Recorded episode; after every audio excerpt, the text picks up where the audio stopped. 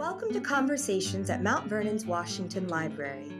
The Fred W. Smith National Library for the Study of George Washington at Mount Vernon serves as the premier resource for all who are interested in the study of George Washington and the Revolutionary and founding eras. Every year, the library hosts numerous scholars who share our dedication to generate and disseminate new knowledge about all things Washington. The library's founding director, Dr. Douglas Bradburn, has the opportunity to sit down with these scholars to explore their research, and we are so excited to share those conversations with you. Today's guest is Dr. David Preston.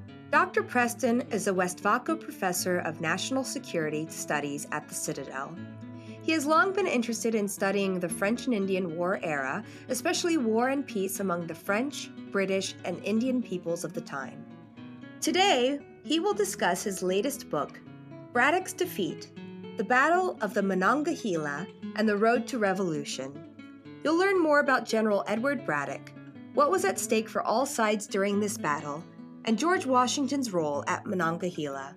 And now, Doctors Preston and Bradburn.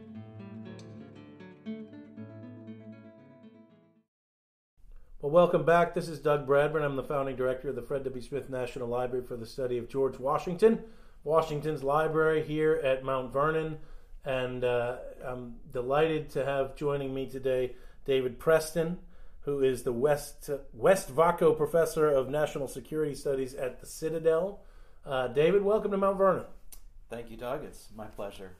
Well, this is a, a good pleasure for me. Uh, David and I have known uh, mutual friends in the field. I think uh, I know John Coombs very well. You went to Yes. William and Mary. Indeed. Uh, You guys both studied with Jim Axtell, along with Phil Levy, who's here yes. currently at at, uh, at Mount Vernon. So it's a small world. Indeed. Indeed. So so why did you go on to, to get a PhD in history? What what what what uh, what happened to you that you decided to make that crazy uh, choice? Growing up in Western Pennsylvania, I was imbued with a, a love of of uh, the 18th century. It's hard to escape all of the Mm. the historic sites pertaining to the uh, the beginning of the French and Indian War, Fort Necessity, and Yeah. uh, of course the site of, of Braddock's defeat and Fort Pitt. Um, I grew up very close to the Venango Trail, where uh, where Washington first journeyed to Fort LeBoeuf as a as a young man, and I think that th- those were some of the early seeds of my interest in the 18th century. Yeah. And uh, you know, during during my time as an undergraduate, I um, I realized that public school teaching was probably not my, my cup of tea, Mm. and uh, and that I really Too wanted- hard, too too hard the work.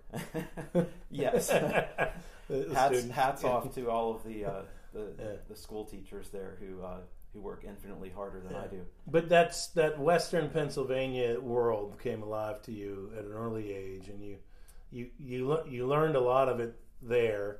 I mean, history in the history profession is really cumulative in a way. I mean, you you have to learn so much before you can say anything about it. Um, That's I, true. I grew up in uh, in Williamsburg, Virginia, you know, and so the the Colonial Triangle there was always an important part of my my framework coming up. Yeah, Absolutely, Vi- visits to Williamsburg uh, yeah. definitely had a So you didn't you didn't want to well. teach public school, and and then you but you wanted to write history at some point, right? I did. I, I, I, I really wanted to uh, to be able to research and write about history.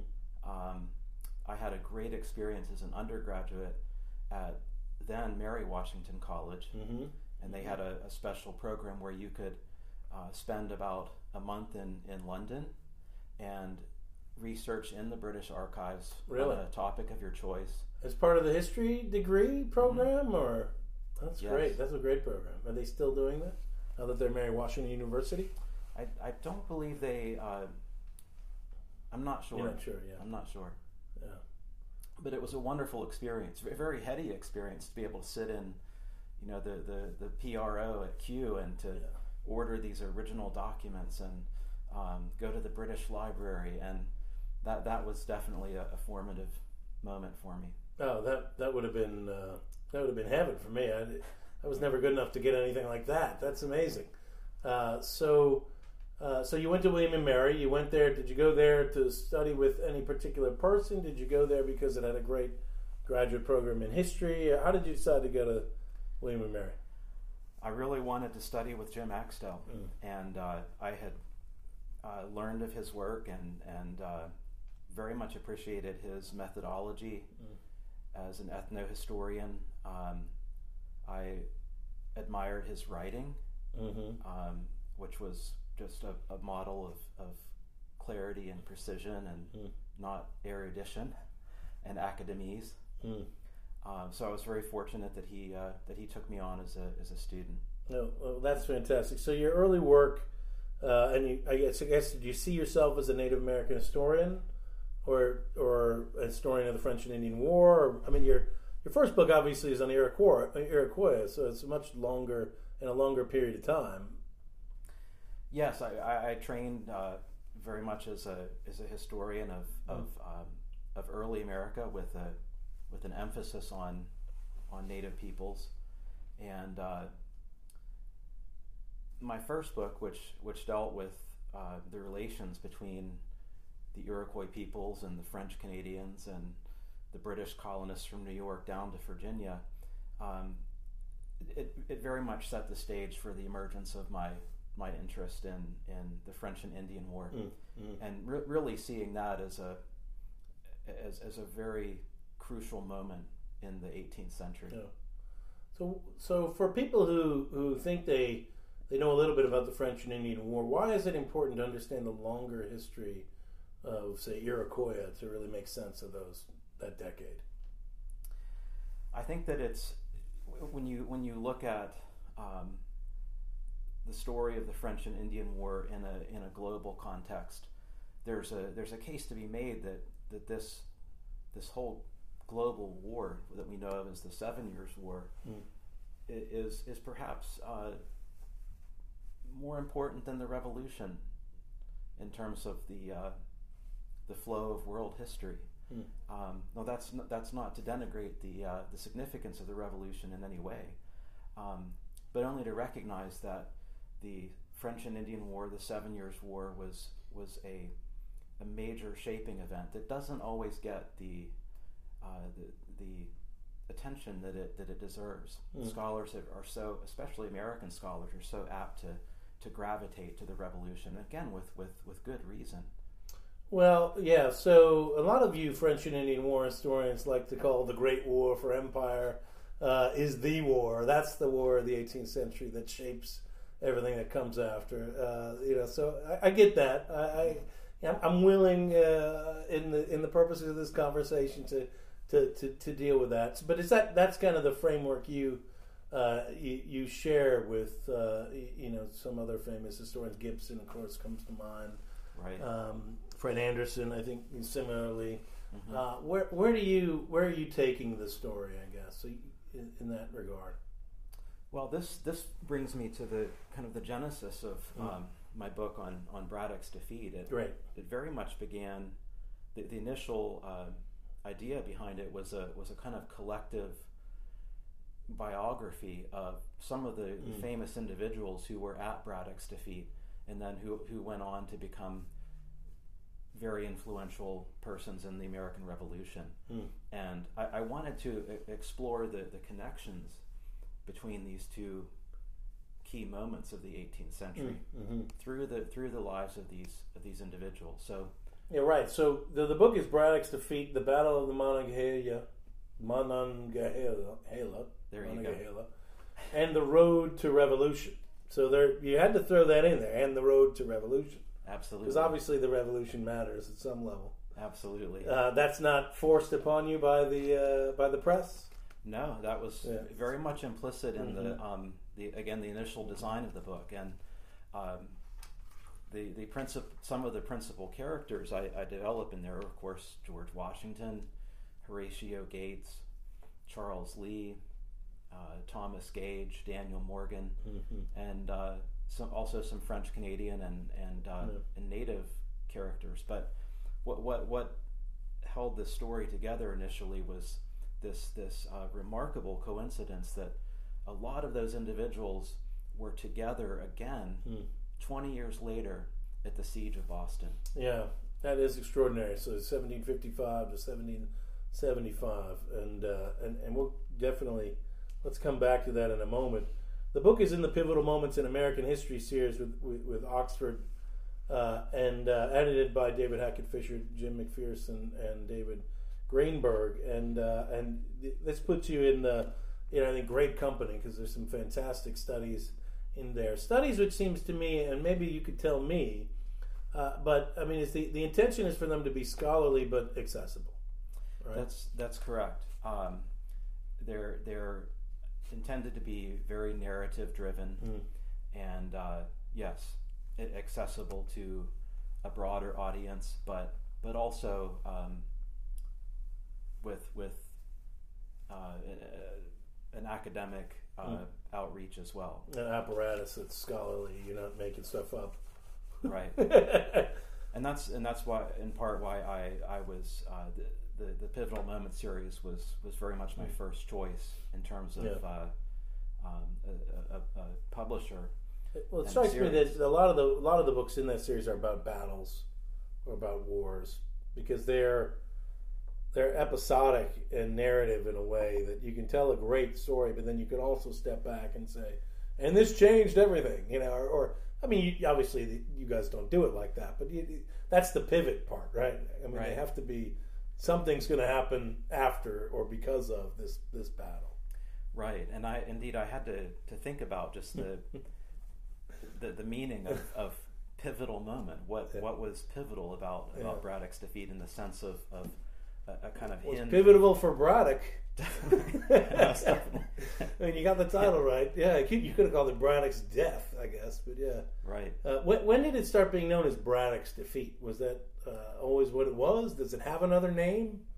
This is a, a crucial question and, and uh, one that I had to investigate simply because so many people think that it was it was a name later de- devised by historians. But mm. uh, in 1755, not only the British but also the French Mm. are referring to this battle as Braddock's defeat. Wow, Like even the, even the, Bra- French. the Braddock. Is that right? Yeah, Well, it's it's interesting because I uh, recently had a conversation with Colin Calloway about you know the battle with no name, which is a na- a battle that is similar to Braddock's defeat in, in in many ways, but it's it, it's rarely you know called uh, I St. Clair's defeat or whoever's defeat it was, right?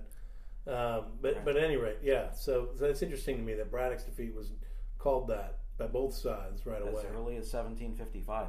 Mm. Um, contemporaries also refer to it uh, variously as the Battle of the Monongahela, or the, Yeah. for the French, the action at the Monongahela. Mm, mm. Um, and, and essentially, historians use those terms rather interchangeably.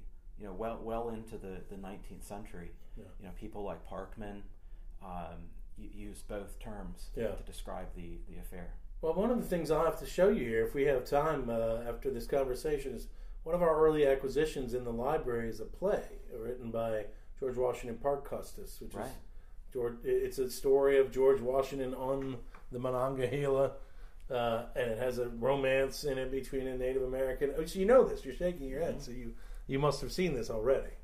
I, I have, and, and uh, it's that play, if I remember correctly, that helps to give birth to one of the uh, the, the legends of, of Washington at the Monongahela.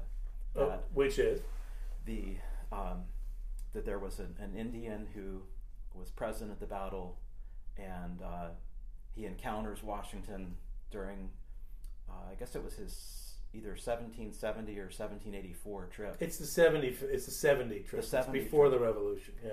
and uh, and tells him that he had fired multiple shots at him, but Washington had been protected by the Great Spirit. Mm-hmm. Now, unfortunately, I, I, I couldn't interview God to, to confirm that whether or not he in fact preserved Washington, but uh, I It was did. the common opinion at the time. Yeah. Um, I, I did find no no contemporary evidence of of, uh, of that. Uh, so it, it does appear to be something that was um, Hmm. a, a story that was told perhaps even after Washington's death. Mm, Interesting. Um, Washington says um, that he he met with um, with a Seneca leader in that 1770 trip, but he did not say anything about the Monongahela. Yeah. He specifically mentions that he had met him during his uh, 1753 journey. Mm. Um, Mm, mm, yeah, the trip to Fort LeBoeuf. Right. Although there were many people that were there that were at the Mon- Monongahela as well. Now, um, well, so let's take let's go through the book. So t- talk a little bit about the first the story of, of the book, since it's narratively driven. Give the the listening audience the general sense of sort of what is the story you tell. How does it begin? How does it end? Braddock's defeat is is one of the most important battles of North American history before 1775, and it ranks as one of the the greatest military catastrophes in the entire history of the British Army. Mm, mm. Uh, the two out of every three British soldiers who crossed the Monongahela River on July 9th were killed or wounded Mm. in the space of four hours. So part of the story of of this book is, is simply the the slaughter No. and the horror of this of this battle. Uh, but it's the, the book is is not just a, a, a sto- the story of a battle, but I, I wanted to capture the the broadest context of this struggle between French Canadians, Mm. British colonists, and Indian peoples for the Ohio Valley. Mm. Why the, the British and French empires made the decisions that they did Yeah. to to risk war with one another over this remote corner of the world that that the imperial officials themselves had very little Yeah. knowledge of. All right, so let's let's take it through then. The the let's we'll do four groups. You can add more. But so you tell me sort of what's at stake. So so what's at stake for the British Empire, the imperialists, the ministry, uh, for this remote corner of the world? By the 1750s, there is a real sense of uh, crisis. I don't think that's too strong of a word. No, I think that's in, right. in British America on a number of levels. The British ministry is is very alarmed at what they see as a number of French encroachments on British claims all Mhm. across North America. Um, to make this situation even more volatile, by the early 1750s, um, British relations with native peoples in North America is really at a nadir. Hmm and it appears as though that the French are well on their way to um, dominance of certainly the continent's interior, um, as well as dominance of of um, of Indian alliances, and and the combination of those two threatens the, the very future of the British Empire in America, certainly in the colonists' view, but also in the, the minds of imperial officials. So what about the Virginians? What's at stake for them in the Ohio? uh, four letters L A N D, Mhm. land. Mm-hmm. Um, Virginia was the most aggressive in in advancing the interests of um, not only themselves but but also the the empire, being that they were loyal Britons. Um, and so for, for them, access to the Ohio Valley was uh, was not just a means of, of gaining land, but also trade. They they knew strategically that if they were able to get a foothold in the Ohio Valley, that it would uh, it would potentially have a, a kind of domino effect on um, French Indian alliances. That they could essentially draw more native groups into uh, a British orbit, and in doing so, interfere with with France, New France's ability Yeah. to to control that that interior. So what about the French colonists? What's at stake for them in the Ohio? Containment. Mm-hmm. Um, by the 1750s, uh, New France is is uh, is is not a, a profitable colony long term. Mm-hmm. The French realize that. Um, they very much see the the purpose of the colony as one of, of strategic containment of of British expansion, Mm. and they also They're not interested in expanding their own settlement at all. No, uh, Yeah. and, and that's partly just a function of of the the uh, the type of empire they ran. yeah the low Yeah. the low numbers of of, uh, Mhm. of immigrants to the colony. Yeah. The fact that they're all pretty much concentrated in the St. Lawrence Valley. Mm-hmm. Um, so they, they increasingly become aware of the importance of the Ohio Valley by by the mid 18th century, Mm-hmm. and uh, they not only claim it in in an imperial sense, but they also see it as a as a as a an extra corridor from Yeah. which they can they can block uh, British America. They they recognize the the demographic pressure that's Right. that's at work here. Yeah, well, only a blind person would, would wouldn't at that point. Right. Well, I love the the great story I love about the early 1750s and the French in the Ohio is when they send that expedition down there and they start replanting these big lead or I guess they're lead Lead plates. uh, lead plates everywhere and doing these little rituals. What's that about? What's that story? that was a that was a really a reflection of um, of how how uh, concerned the French were at the loss of control in Mm. the Ohio Valley. Mm. During the 17, 1740s, British traders began to make incredible inroads Yeah. um, into the Ohio Valley, and the French realized that this was really uh, potentially disastrous situation. So Yeah. the purpose of that expedition was to, uh, you know, reassert French claims, but also to intimidate um, native peoples. Yeah. That and uh, the occasional English trader that was out there. yeah. exactly, if they if they encountered any uh, traders, they would be arrested or whatnot. So I'm look- sure that the Indians, when they saw those lead plates, and once the French were out of sight, they probably just took those and melted them into. Uh, well, there's some great into sto- musket Well, you're from Western Pennsylvania, so you probably know. But there's some great stories of the discovery of some of these in like the 1850s and later on, where they, things coming out of the ground. Right. Anyway, so so what about Native peoples? Uh, I imagine there's many different ways to approach this. How about the Native peoples who lived in the Ohio Valley? What was at stake for them, well, and who were they? um, really a, a, a, a kind of combination of three different groups in the Ohio Valley. Well, call it call it four. You had Senecas um, in in uh, the vicinity of Lake Erie. There were Shawnees. There were Delawares. Uh, there were Ohio Iroquois. Um, and these are these are peoples that had been on the receiving end of of uh, a British settlement expansion for a, a long time, and they a lot of them had emigrated to the Ohio Valley uh, as a result of being dispossessed Hmm. in various uh, frauds perpetrated by different British governments, or just as a result of, of again just settlement pressure on the frontier. So they they they took a lot of grievances with them, and they certainly had plenty of um, of reason to be concerned about um, British expansion.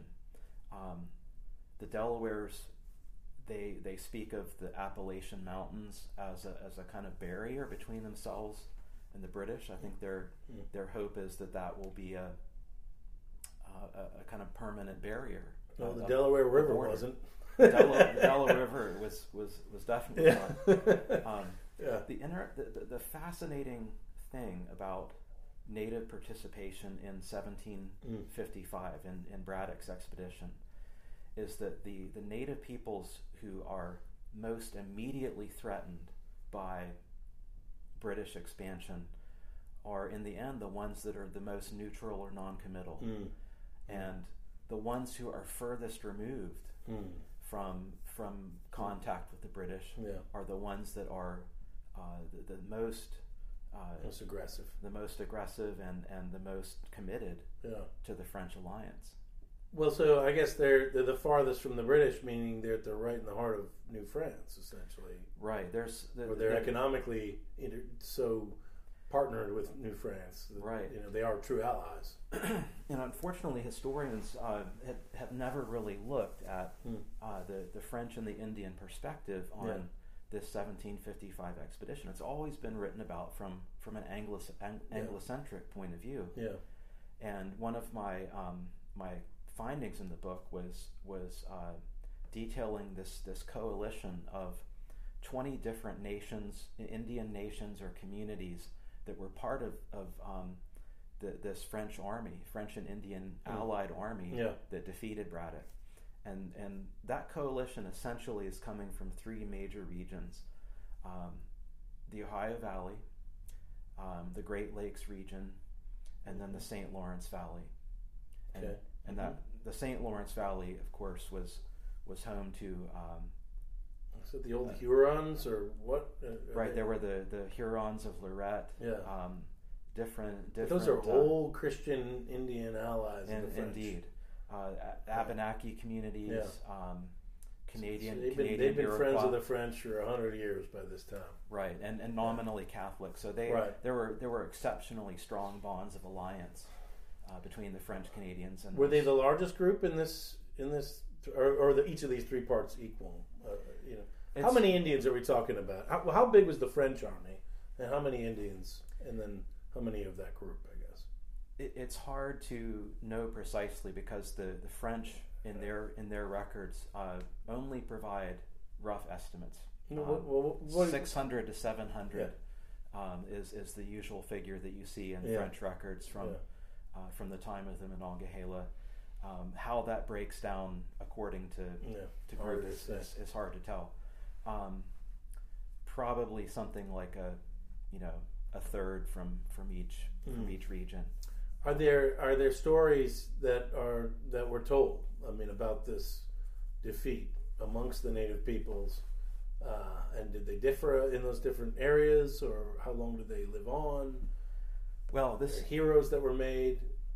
Um, coming at this project from my, my last book on the Iroquois peoples, Hmm. I was very keen to um, and, and, and very aware of the, the need to try to find native perspectives on the Monongahela. Hmm. Best best case scenario would have been finding a you know some type of account of an eyewitness who had who had been there, a Yeah. warrior who had fought against Braddock, and Right. You know perhaps had his his account of the battle recorded by a you know a French Jesuit or a, Hmm. Right. a British trader. There is not a single Mm. such eyewitness testimony from any native combatant, Mm. unfortunately. There are glimmers of, um, in, in the historical record, of the, the effect of, of Braddock's defeat on native uh, Mm. perceptions and, and actions. I argue in the book that it's, it is perhaps the greatest Native American victory uh, of the 18th century. It is, it is certainly the purest and what I mean by that is that it, it, it meets on so many levels the, the natives' definitions of what constituted success in war and battle. Um, consider for, for just a moment 99% of these, these 600 to 700 warriors live to tell the story. Mm, mm. And they, uh, they achieve a decisive, stunning victory over an enemy at low cost to themselves. Uh, they also start going home the very next day, Mm, mm, leaving the French Yeah, uh, yeah. very much flat-footed and defenseless. Um, and They didn't take any a- prisoners. very few. There's uh, Indians like their captives. yeah, the, just because of the nature of the battle, I think Yeah. there were there were just very few opportunities to to take many captives. Well, well, there wasn't a mass slaughter of wounded men on the ground afterward, or That definitely happened. There were, um, and, and one of the, uh, the, you know, the, the trophies that Native warriors are taking back to their to their communities are British scalps. Mm. There are many, many uh, Mm. uh, accounts of, of on both the French and British sides of of, um, of, of natives taking scalps home. Mm. They're also taking war material of course, yeah, that they have um, that they have gleaned from Braddock's defeated Yeah. army, yeah. and there are fascinating accounts in the 18th century record of um, of these these artifacts of, of the Monongahela showing up all over the continent. One of my favorites Hmm. is uh, in 1776, um, British General Carleton in Canada receives a delegation of natives from the Great Lakes, and there is a uh, a German officer who records the story uh, that uh, the the the native sachem was was wearing General Braddock's coat, Mm. and that his his young son was wearing General Braddock's waistcoat. Um, now, That seems unlikely, given that he was buried and hidden. uh, right? yeah, it's Could have been somebody's coat and waistcoat. it, it, it could have Yeah. been, for example, uh, um, Sir Peter Halkett's uh, Yeah. uniform, and he was he was killed in action at the battle, Mm. uh, and of course the regimental commander of the 44th Foot. yeah, But there are all sorts of stories of, of British uniforms, sure. yeah. horses, saddles, um, flags Mm. taken from the British at the Monongahela. Mm. And I argue in the book that, um, that, that the success of the Monongahela very much set the tone for, for native participation in the rest of the French and Indian Wow. War. Mm. It really leads to a, a kind of surge of, of native participation Yeah. on the French side. And it, it Mm. the decisions of native peoples to commit to the French is one of the reasons why this war escalates. Natives like to ride the strong horse, right? I mean, you want to be on the winning side in these things for sure. They very much want to replicate that success in, in yeah. future battles. Yeah, interesting. So, what what is the hidden seeds of native defeat built in there? The hubris of that moment there, right? Uh, that's how historians would often tell these tales, I imagine. But uh, you probably don't want to go that direction. well, that let's talk about hubris and, and, and well, arrogance Let's, let's do uh, that. yeah. because that that is Yeah. uh, that that I think is one of the the foundations of virtually all interpretations of of General Braddock Of Braddock's behavior, yeah. and uh, and certainly of, of, of Braddock's defeat. Yeah. Okay. Well, let's talk about it from the British side then. So, so um, the English send over a couple of regiments, uh, and uh, they want to get participation from some colonial regiments as well. And they're gonna they're gonna seize the Ohio. They're gonna seize the the forks of the Ohio. They're gonna seize the French fort out there. Right. That's that's what's happening. Right, and this this is this what is year is this? What is the what is the date? How does it how does it work? the the stimulus for the British government to to take action is um, is Washington's defeat at Fort Necessity. Um, news of when news of that arrives in London, um, basically in the month of September 1754, the the general parameters of General Braddock's expedition are are already outlined. Mm. Uh, Braddock has been selected as the commander in chief. Uh, the British government's decided to send two regiments from Ireland with a strong complement of artillery. Um, it's already been decided to land these troops in Virginia rather than in Pennsylvania or Mhm. elsewhere. Mhm. And even even Braddock's line of march um, is is defined. Mm. The Potomac Valley. He's he's going to advance via um, Fort Cumberland Yeah. and then cross over the mountains. Mhm. Um, that was a.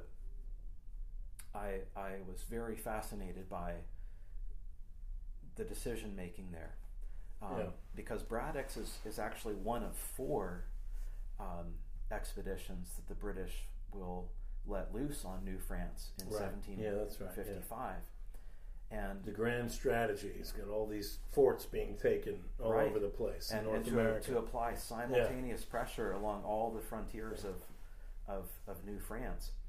The, the- what, what I find so fascinating about that decision is that it's, um, it's very much intended to prevent a broader war with France. Hmm. Hmm. In other words, the, the British government believes that, They want to contain this in North America. yes, that what you're saying? Yeah. by, by, by applying military force, Mhm. that they can contain a broader war in America. Hmm.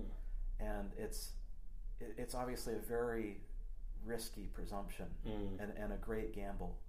The French, though, did exactly the same thing Mm.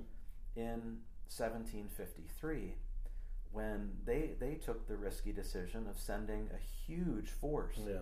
of 2,600 men to begin occupying the Ohio Valley. Mm. And I, I observe in the book that this large French force, 2,600 men, that's, that's slightly larger by a hair than Braddock's entire army Mm. in, in 1755. And the French also take that risk that, that by militarily invading the Ohio Valley They would and seize it, and that would be it. Yeah. Yes, that they would they would They essentially- build their forts. It'd be a fait accompli, Fait as they would say, right? Yes, Mm? Mm? may we. yeah, great. So they make the grand stroke. So they're, they're both of them interested in these grand strokes because they don't want to.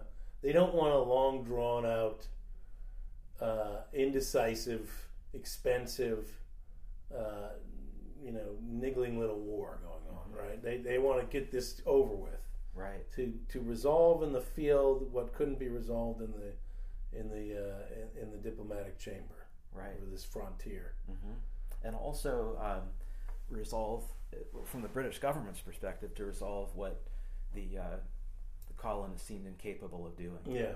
And Well, right, yeah. So I imagine there was a lot of eye rolling when news of Fort Necessity Most- most uh, definitely. hit the uh, hit the boardroom there. Right. Yeah, And I think one of the interesting aspects of um, the composition of, of Braddock's army is that uh, the, it, it included royal regiments. Mm. There, there was discussion in 1754 of, um, of raising an American regiment as, the, as they had a done new regiment. Yeah, in, in uh, the War of Jenkins' Ear. yeah, Um, but this this was a, a decision that uh, that was very much framed in this context of we got to get get this done right. We don't have time to mess around. that the, the, the, the colonial Americans are Yeah, militarily deficient. yeah. Well, and particularly their officer corps, I would imagine, right? They would, would see the the officer corps as particularly uh, weak. You can train up a soldier from probably anywhere, but if you don't have the officers, so um, so Braddock, why, why Braddock? Uh, you know, I always back when I, I, you know, back when I was teaching this kind of stuff, I, I didn't, uh, I probably didn't get the story right, but my my sense was that Braddock had not had much command experience in war, and was known best for marching troops around in England. Uh, and so, why was he chosen of all people to take on this challenge? And that's a that's a wonderful question. And um, Braddock again is just has become so mythologized Yeah. that he he is kind of this exemplar of uh, kind of the Hyde Park discipline. Um, and so I, I did something very simple as a historian, Mm. and that was to sim- simply investigate his career. Yeah, Um, we've known, for example, that, that Braddock um, was the, the commander in chief and the lieutenant governor of the garrison of Gibraltar, mm. Uh, one of the most important British possessions yeah, in their, their empire. Um, nobody has ever looked at what he did. intently at his time as commander there in 1753 and 54. Mm. And uh, I argue in the book that uh, this was an, a, a command experience that very much qualified Braddock for command in America. Hmm. Um, it, it justified the British government's selection of him. One for holding a stronghold, right? That's Right. surrounded by enemies. yeah, and, and you know Gibraltar is is is a um, it's a heavily fortified garrison, bristling with with literally hundreds of, of pieces of artillery. Yeah. It was a it was a, a kind of a school in siege warfare. Mm. And what was Braddock being asked to do in America? He was being asked to besiege French outposts hmm along the frontiers. Um, Yeah, but Gibraltar's supplied by the Navy. you wonder how that would have worked. but yeah, that, that's a great point. I mean, I think that's a really nice, nicely put point. So he arrives in America, and what's that like for him? He, he get he comes to Alexandria. They meet at the Carlyle House. You've been to the Carlyle House, I take it. I have That beautiful Wonderful room sight. where you know they must have met. It's a wonderful place to be. right. All right, so what ha- what happens? Braddock very much has a, a rude awakening to political, military, diplomatic, and logistic difficulties of war in America. Mm. Um, this this campaign occurs at a time when there is much discussion about the political constitution of British America. Mm-hmm. Uh, there, there are fears being expressed, even in 1754 55, of um, American independency, um, that the, the colonial assemblies are too Republican. And Braddock very much runs headlong into those, uh, those dynamics. Mm. he is distraught at the lack of cooperation that he's receiving from um, from colonial governments. Yeah. And he is very surprised by the difficulties of even getting things like wagons and fodder, Mm-hmm. um, as well as as uh, uh, colonial recruits to, to bring up his regiments to full strength. Um, had it not been for um, two individuals, his deputy quartermaster general, Sir John St. Clair, and uh, also Benjamin Franklin, this campaign would have failed logistically. Mm.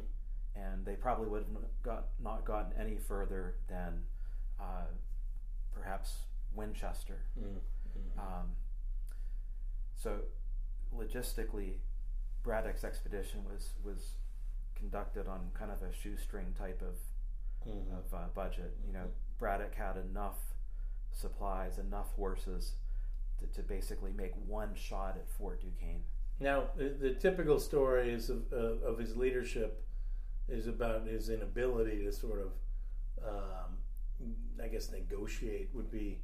We're in a Trumpian era. He could have negotiated better deals. I mean, he was a brash guy who was right. He was uh, impatient with uh, with the colonials. He, he he he he knew that he had the right to get this stuff, and so why can't I get this stuff? Is that the case? I mean, is that what you're finding that he he has a temperament which exacerbates these challenges of working in America as it's as it's constituted in that time? Right. He's definitely impatient, but um, I, I, I argue that he is um, he is an utter realist. Mm. Uh, this idea that that Braddock um, was naive, that he really doesn't, Mm. he's be, he's out of his element, Right. um, just not true. And again, this this is based on his own correspondence, Yeah. um, which which historians don't like to quote. Mm. It's it's far better and, and more entertaining to quote all of Braddock's enemies Yeah. that are writing after he's dead, and you know leave behind these you know scandalous Yeah. and uh, and uh, demeaning statements Oh. about his character. So you think you rejuvenate Braddock a little bit in the book? He he ran You give him a pro- you give him a more realistic. Uh, he ran an excellent campaign mm. up until the, the, the moment of his defeat. Um, You know how that sounds, Dave. and this, the campaign is isn't over until it's over. Yeah, that's true. That's true. yeah. Um, this So- is this yeah, is where yeah. uh, my my field work um, of, of tracing and walking Hmm. most of the the uh, extant sections of, of Braddock's Road was was really an awakening. Um, for him to, based on all of these challenges, again logistically, Yeah. um, politically, for him to um, to get within essentially 12 miles of his destination and Mm. to to conquer the Appalachian Mountains in that short of time Yes. is, is a, a miraculous achievement. From that direction. Yeah. Right. Uh, okay, so so he did, so it was a remarkable achievement to get the army there uh, across the, the 18th century landscape. Um, tell me about some of these other characters. So you have you have all these men who end up meeting each other again, or or at least being in the vicinity again 20 years later around Boston. Uh, we obviously need to get to Washington by the end of this conversation. But tell me about uh, tell me about some of the give me two of the others who really strike you. One is Gage. Let's talk about Thomas Gage. How does he fit into this story? Yeah, Gage is, is uh, the lieutenant colonel of the 44th Regiment, and he was the commander of the advance party of, uh, of Braddock's column Mm. on July 9th, 1755. Mm. Um, he is, uh, is, is often, and, How does he I- survive? That's the question. yeah, he, he's uh, he like Washington. He has Hmm. he has a near scrape with with death. He has bullet holes through his clothing. He has a one or two grazing wounds. Mhm. Um, again, indicating that he he was narrowly, very narrowly uh, killed or at least wounded in action. Mhm. Um, historians often, um, and I think wrongly, uh, ascribe some blame to him for um, the disaster on July 9th. Mm. And that's in keeping again with, with always looking for British foibles or British mistakes to Mhm. explain what happened. What what really happened as I investigated French sources, as I as I discovered a, an entirely new uh, French account of the Monongahela, Mm. is that it heightened my uh, respect for the tactics that the French commander Captain Beaujeu employed on that day, Mm. and uh, Beaujeu and and uh, the Indians essentially collapse Gage's advanced party in the early moments of the battle. His command literally disintegrates despite his Mm. valiant attempts to uh, to arrest it. Mhm. Um, the Monongahela has a um, an equally profound impact on Gage as it did on Washington, Mm. um, in the sense that they, they both perceive that the lesson of, of this is is uh, the need to adapt, Mhm. and Mhm. in, in the years to come, uh, Gage will propo- propose and uh, receive the authority to form the British Army's first light infantry regiment Mm. in its history, Yeah. and that's the that's the doing of Thomas Gage. Yeah, that's right out of his experience there. That's Right. amazing. Yeah. So, so what about uh, another person other than Washington? Maybe Butler or not Butler. Um, Horatio Gates. Let's okay, let's Gates. talk sure, about Granny Gates. Wasn't a granny Horatio- yet. Horatio Gates. Yeah. Um, he was a company commander at the Monongahela. He commanded the um, the Fourth New York Independent Company, which was one of the um, unregimented companies, technically part of the British Army, Hmm. um, and these were basically garrison forces along the frontier of New York. Mhm. Um, Gates had already seen Where were they uh, typically stationed? Were they in uh, Albany or um, usually on the on the right in the frontier areas, the, the Okay. Mohawk Valley, right? Hudson Valley. Okay. There were also uh, there were four independent companies in New York, three in South Carolina. Mm-hmm. Um, Gates had, had seen some action previously in Nova Scotia. He uh, he joins Braddock's expedition in uh, early 1755. Um, at the Monongahela, he is wounded. He loses literally 78% of his company to give Hmm. to give us some idea of the Hmm. the slaughter that he that he Hmm. witnessed. Um, and Gage will uh, will go on to serve uh, in the remainder of this, the, the the Seven Years' War, and uh, Gates. Yeah. Gates, yeah, uh, he will um, after the after the the war, um, he becomes essentially a Republican. Hmm. Um, he's we, we could classify him as among the uh, the the American Friends Right. Yeah. in uh, in Britain at that time. Hmm. Um, people who sympathized with the the, the colonists um, and very much espoused their ideology. Mm-hmm. Um, mm-hmm.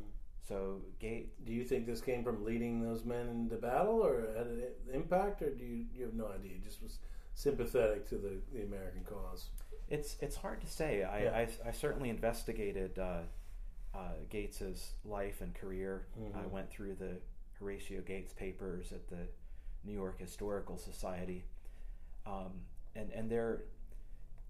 it- It's hard to chart his political evolution, Mm. but we know that, that in the 1760s, certainly by the early 70s, that he is a he's a firm Republican. Mm. and he uh, he comes to he, he essentially abandons England in uh, 1772 and uh, um, again for, for political reasons Yeah.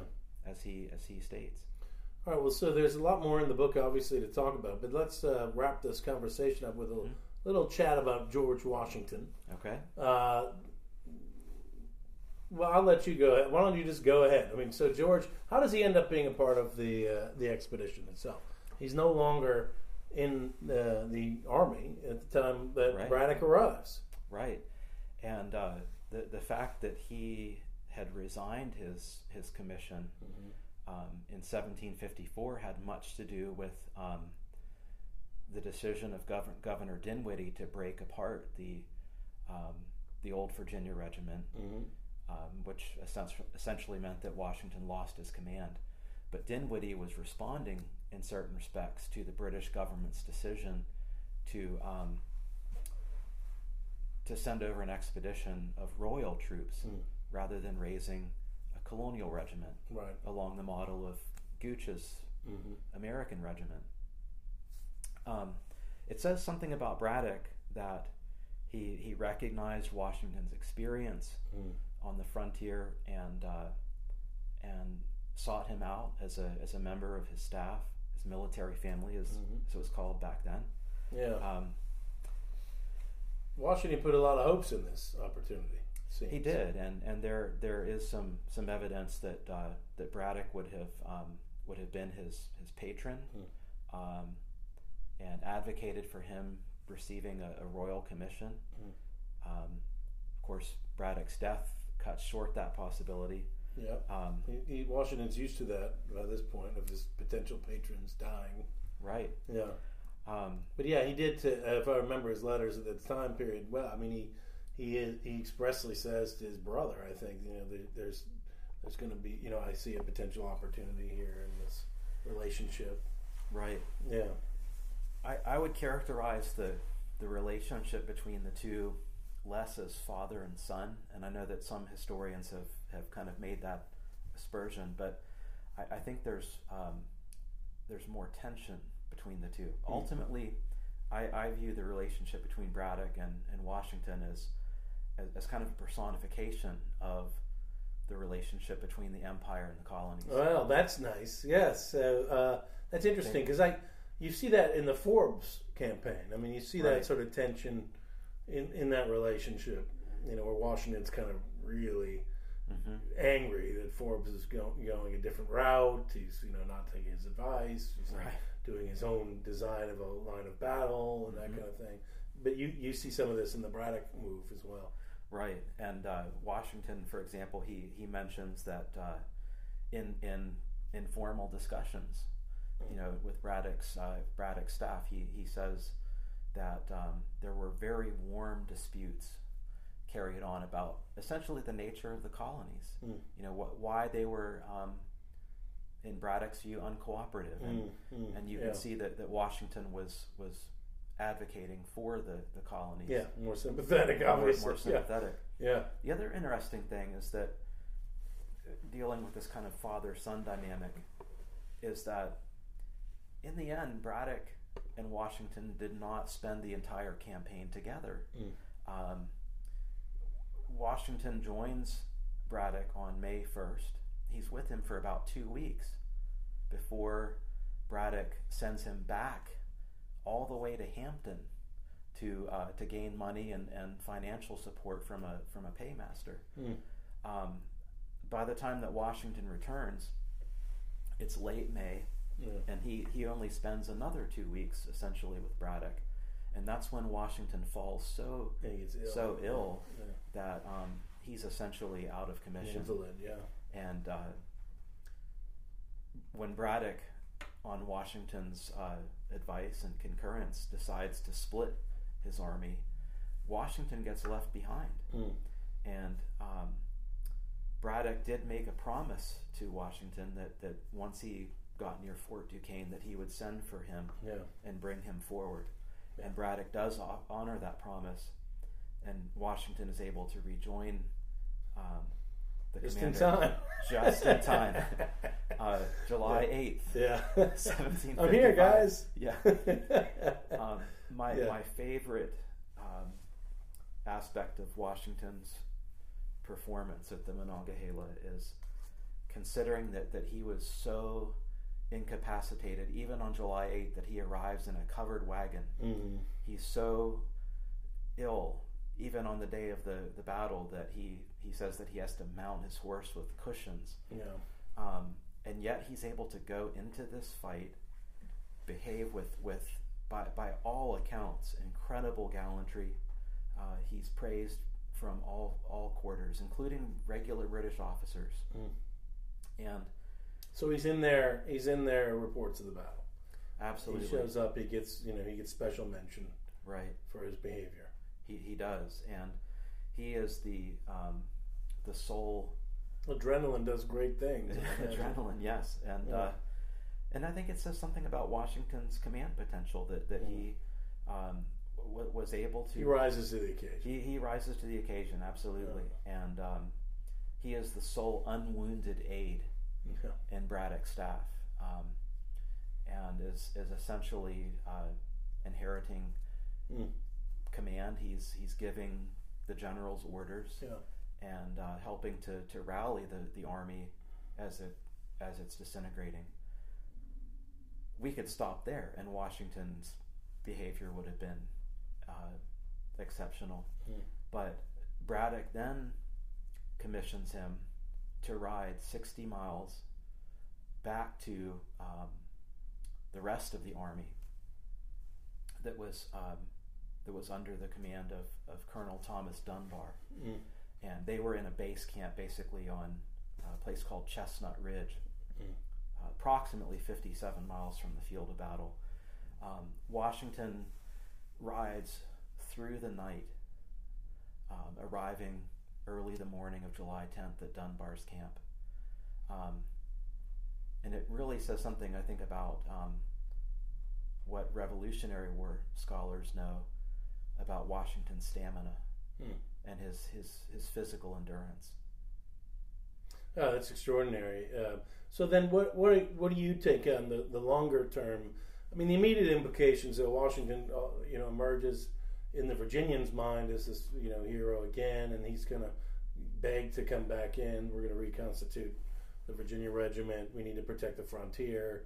But what are the longer term impacts on Washington of this experience? You think?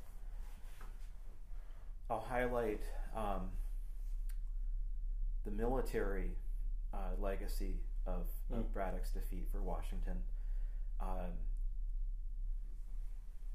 I think Washington, in his command of both the Virginia Regiment in the later years of the French and Indian War, and then on to his, his command and framing of the Continental Army, that um, he, he very much recognizes the need for, for discipline. Mm. Um, he saw what had happened to the to the British Redcoats at the Monongahela. He recognizes discipline is is, is crucial, Mm.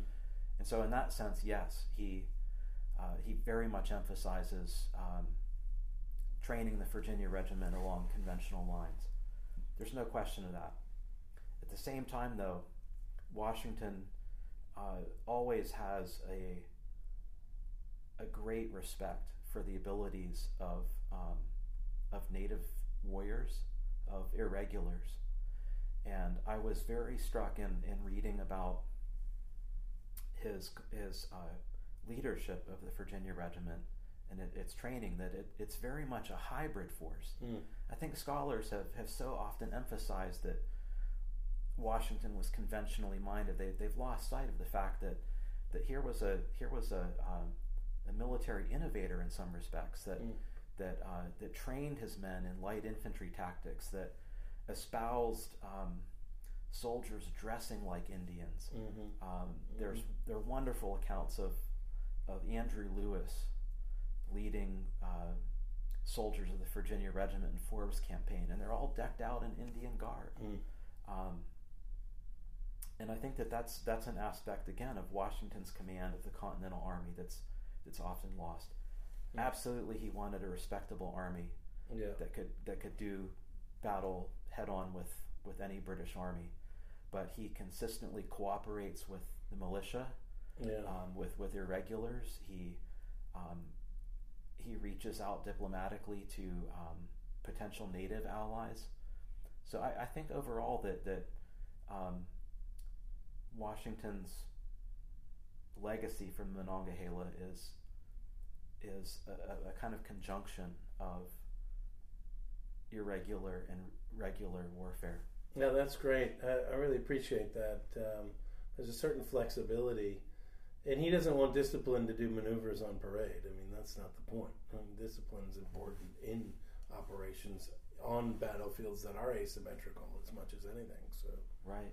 It's interesting. That's really well done. Um, it's a great book, and uh, you've already had a lot of acclaim for it. So congratulations to you. Uh, I'm very much looking forward to the talk tonight, and I would encourage everybody to go listen to the talk as well. But um, you know, uh, any any final thoughts on the Braddock's defeat? Um, I'm I'm just extremely grateful to um, the staff and curators at Mount Vernon for the invitation and uh, also the the extraordinary privilege of uh, of seeing General Braddock's sash. Oh, that's right. That's great. evening. So yeah, so you've never seen it before.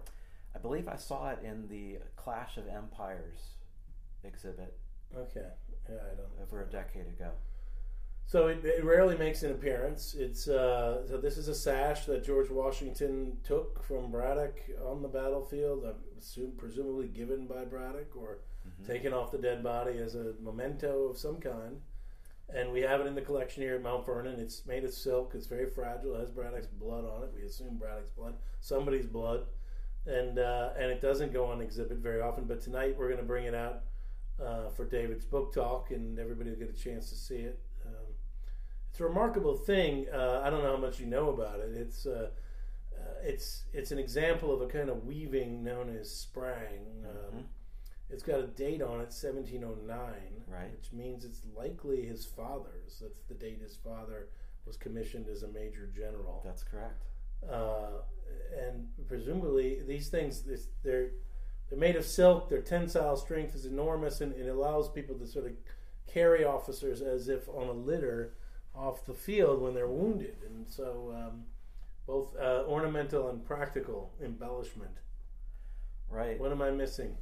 I um I was very uh, very pleased to learn uh, about the uh, the seamstress who uh, made a made an exact uh, That's right. reproduction Yeah. of, of the sash and field tested it uh, Yeah, to we if, that's right. We have a Yeah. video on the Mount Vernon website of someone being carried in the exact replica of Braddock's sash. Although it was a, a smaller person than Braddock, probably, but uh, There Yeah. is, uh, there's actually a, a um, I believe it's a 1756 court martial record Mm. um, involving a, a survivor of the Monongahela, um, an enlisted man who um, who related his his uh, his actions during the battle, and he mentions in this uh, this testimony that um, during the retreat that there was a makeshift gurney Mm. that um, the British used to carry uh, General Braddock, hmm yeah, hmm and he mentioned that there were there were poles hmm hmm in this uh, this gurney. Uh, he, there was nothing said about a, a sash per se, but I, I Mm. wonder if, Mm. if that wasn't uh, in, in use there. Yeah. This uh, this Yeah. makeshift gurney, Well, that's how it would have been. You wrap it in poles and just carry the person. right? More like a litter, but the gurney, who knows?